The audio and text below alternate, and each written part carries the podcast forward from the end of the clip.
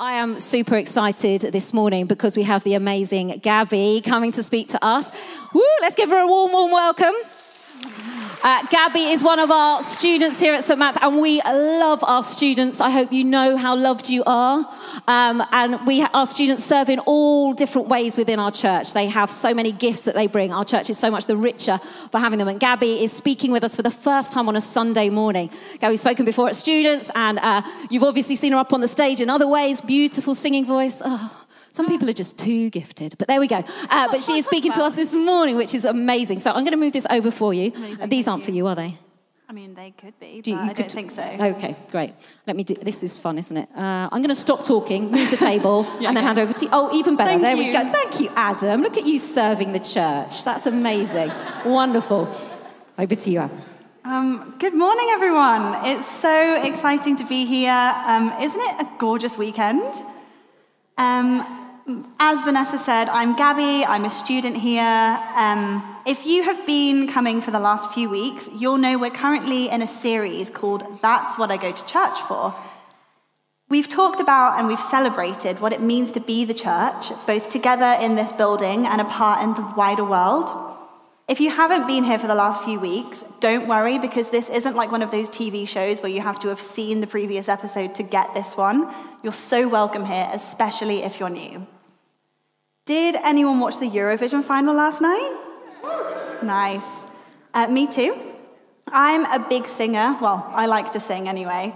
So I used to wish that I could go and compete at Eurovision, but then I realized you have to be a bit famous to do that, so the dream kind of died. I'm also a big lover of the outdoors, especially when some kind of thunderstorm is going on. Anyone else? Yeah, thunderstorm lovers. I also grew up doing dancing and ballet. Was anyone else, when they were younger, put in, I don't know, dance lessons or football classes or martial arts by their parents in the hopes that we'd grow up with some kind of discipline or decorum? Yeah, me too. Did you ever get those kids in the class that just seemed to be better than everyone else and just got the steps or the moves perfectly? They were the teacher's favorite, they got all the best parts, and it was just really hard to be at their level. My mum will try and tell you that I was one of those kids, but as any of the mums in this room know, she is too biased to comment. I'm sure whatever activities you grew up doing, there were those people that just seemed to be gifted. And excitingly, that's kind of what we're going to be talking about today. This week, we're talking about what it means to be gifted and what on earth we're supposed to do with our gifts. We're going to be looking at a little passage from the book of 1 Peter. If you have a Bible with you, you're welcome to turn with me to 1 Peter chapter 4, and we're going to be reading from verses 8 to 11. If you don't have a Bible or you don't want to read from your phone or a physical Bible, then I think the words are going to come up on the screen, and I'm also going to read them out for you. So here they are. Verses 8 to 11 say, Above all, love each other deeply because love covers a multitude of sins. Offer hospitality to one another without grumbling. Each of you should use whatever gifts you have to serve others as faithful stewards of God's grace in its various forms. If anyone speaks, they should do so as one who speaks the very words of God. If anyone serves, they should do so with the strength that God provides, so that in all things God may be praised through Jesus Christ. To him be the glory and the power forever and ever. Amen. I'm going to pray really quickly. Lord, thank you for your word. Thank you that it is still relevant today, that you love us and you've given it to us. Please speak to us today in the way that we need you to speak to us. Hopefully, by now, everyone will have found a few things that they're just gifted at. What is it you feel that you're gifted at? Maybe it's dancing, it might be music or hockey, maybe it's climbing. You could be really good at skiing or ice skating. Maybe you're really good at sound on the sound desk. Um, maybe you are really good at cooking. I've recently developed a gift for knowing exactly how much spice to put into a meal to make it exactly the right amount of spicy, but my housemates would say it's too much spice. Uh, maybe your gift is something else. Maybe you're an awesome listener. Maybe you always have the confidence to go and ask for extra ketchup. And maybe you always seem to know what to say when someone else is upset. Maybe your gift is even admin. If it is, I salute you because I am terrified of admin. But whether you know it or not, you are gifted. Peter says, whatever gift you've received, not if you're gifted and talented. This message is not for the select few.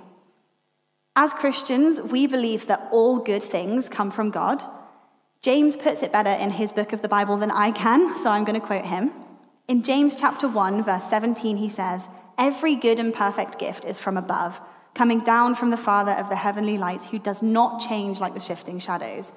This means that all those beautiful little gifts and quirks that we have are from Him. This is true for practical gifts like tap dancing, as well as personality related gifts and spiritual gifts. God also provides us opportunities, motivation, and strength to use our gifts, as the passage says strength that God provides. Why does God give us gifts? For starters, He loves us like a father loves his children. Plus, we're created in His image, so many of the gifts we have reflect some of his character, for example, wisdom or kindness or patience. Another reason is that as we can see from the Bible and from our own lives, God doesn't just do everything for us while we lounge about, He wants to partner with us. A great example of this is Moses. Moses was a man who lived back in ancient Egyptian times, and he appears in the Bible book of Exodus. If you've seen The Prince of Egypt, it's that guy. God asks Moses to do tons of scary things in his lifetime, for example, parting the Red Sea. God could have done this with or without Moses' help, but so often God asks Moses to physically use the gift he's been given, for example, leadership, to partner with God. Today, we have the same privilege. If you're thinking to yourself, that's great, Gabbie, but what am I supposed to do about it? What relevance does this have at 10 a.m. on a Monday in my lecture hall? What does it mean at uh, when my children are screaming in my face? What about at 11 p.m. on a Friday when I'm exhausted and someone's just called to ask for my help? If you're wondering all these things, fair enough. One of my favorite songs at the minute is Worthy of It All. And some of the lyrics in the chorus say, For from you are all things, and to you are all things. You deserve the glory. This, I think, gives us a little clue as to how we're supposed to use these wonderful gifts that we've been given. Verse 11 from our passage says, If anyone speaks, they should do so as one who speaks the very words of God. If anyone serves, they should do so with the strength that God provides, so that in all things God may be praised through Jesus Christ. To him be the glory and the power forever and ever. Amen. God doesn't give us gifts for no reason. We're created on purpose for a purpose, and every part of us is carefully considered. God gives us gifts, specific gifts, that will help us with whatever He's called us to do. Because these gifts aren't of ourselves, our response should be to try and use these gifts for God's joy and His purposes. This doesn't have to be something scary, and it definitely doesn't mean you should put pressure on yourselves to be absolutely perfect all the time, which some of us, including myself, are a bit guilty of. Practically, this might look like joining a team at church that aligns with our gifts Verse 10 says we are to use our gifts to serve one another. This might also look like cooking for a meal, a meal for a friend who's going through a difficult time, or maybe drafting an email for someone if admin is your thing. My mum does this for me on a very regular basis because, again, terrified of admin. Plus, this idea of using our gifts to serve goes beyond our little friendship groups and beyond even the wider church. We can use our gifts to serve everyone we meet. And when we do, we get to show them a little of what God is like. Unfortunately, it's not always this easy. Peter tells us to serve with the strength that God provides, so it checks out that sometimes we're going to have to lean on Him a little in order to use our gifts well. Sometimes our attitude can be in the wrong place. Ed gave us a great talk last week on how important our attitude is, and I've experienced this with my gifts. Sometimes I find myself focusing too much on the gift and not enough on the gift giver. When we do this, it puts so much pressure on ourselves, and it's no surprise that our self esteem can take a knock when we're not perfect, which we never will be. When we focus on the one who made us, the giver of these gifts, we get closer to this idea from the passage of so that in all things God may be praised through Jesus Christ. All the glory and power from this go to him. Regardless of how we feel about ourselves or how nervous it might sometimes make us, when He tells us to use our gifts for Him, we follow. Has anyone here ever experienced imposter syndrome? Everyone, pretty much. Yeah, same. Luckily for us, this has been a problem since biblical times, and we get to see in the scripture how God responds to it. The exchange between God and Moses at the burning bush is, in my opinion, one of the most relatable in the entire Bible. Moses just keeps giving God all these reasons why he can't possibly lead the Israelites. But as anyone who's read Exodus will know, Moses, with a huge amount of help from God, successfully leads the Israelites out of slavery in Egypt. I want to share with you a little conversation I had with God at the last Kingdom Come we had. As Vanessa said, Kingdom Come is are those evenings we have once a month where we pray and we worship together. I love Kingdom Come so much because it's always so powerful, and I feel like I always hear God speak to me or change my perspective on something. Back in March, when Ed asked me to give this preach, I was outwardly cool as a cucumber, of course. But from then on, this feeling that I wasn't good enough just grew and grew. And by the night of Kingdom Come, I'd probably told myself I was going to fail about a thousand times. And of course, I said as much to God. I remember being sat there surrounded by all these older, mature Christians, some of whom had probably been serving God for as long as I've been alive. I'm not going to ask who here has been serving God for longer than 21 years, but it's safe to say it's a few. Sorry, this is meant to be like a maturity thing. Um, uh, but it made me feel really unqualified to stand up here and speak to all of these people. I felt too young, too inexperienced, and definitely not holy enough. And of course, I said this to God. We went back and forth for a couple of minutes before I said, God, I'm not worthy. And I felt him say back, But I've told you to do this, and I'm worthy of following. I then, of course, immediately stopped arguing, because what do you even say to that? The takeaway from this is that with a huge amount of help from God, we can do anything He tells us. More importantly, God has proven Himself worthy of both our trust and our obedience. Even if we don't always feel like this is true, we have our own lives and the whole Bible as evidence for this. Our passage from Peter says that when we speak, he provides the words, and when we serve, he provides the strength. When he calls, we need only say yes. One thing that I absolutely love about the church and about people in general is how different we all are from one another. If you have a quick look at the person next to you, I'm sure you'll see that even at surface level, you are completely different from one another. The same is absolutely true of our gifts. The Bible as a whole describes so many different gifts, and even in this one small passage, the idea of the one who serves can look very different from each other. Throughout this series, we've discussed how the church isn't just the building, but us as the body of Christ.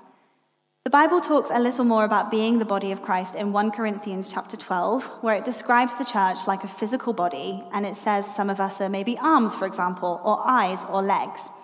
It also says that if we were all the same part, eyes, for example, then the body of Christ would not function nearly so well.